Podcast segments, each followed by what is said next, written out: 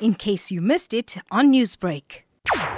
State Prosecutor Cheryl Naidoo today recalled Colonel Fazal Raja, who was the arresting officer for Collin Pillay, the accused in the matter. While Raja has already led his evidence in chief, he is today being uh, cross-examined by Naidoo and by his lawyer, Amanda Hulley, in terms of the chain of evidence that he entered into during his evidence in chief, in particular directed to the accused clothes that he recovered from the accused place of residence with his common law wife. What the accused Pillay's attorneys had tried to prove to the court is that there was not a clear directive issued by Raja in terms of when he collected Pillay's clothes from his common law wife, how he bagged it, and whether there was any contamination of his evidence.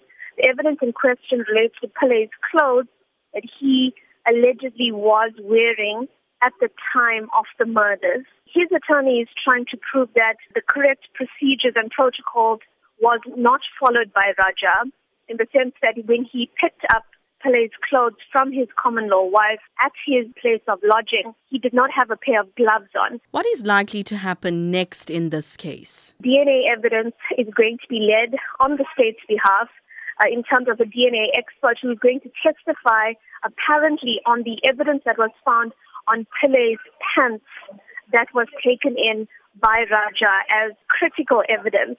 The other detail that emerged in court is questions around the injuries that Pillay was uh, arrested with, these being an injury to his finger and a scratch on his face. How can you describe the presence in court today? The family members of the deceased, Jane Govindsamy and her two late daughters, her husband, Segrin Govindsamy, is back in court today, surrounded by uh, several of her siblings and his sister as well. Just looking at the expressions on his face, uh, it really is an uncomfortable expression on Segwin Govindsamy's face.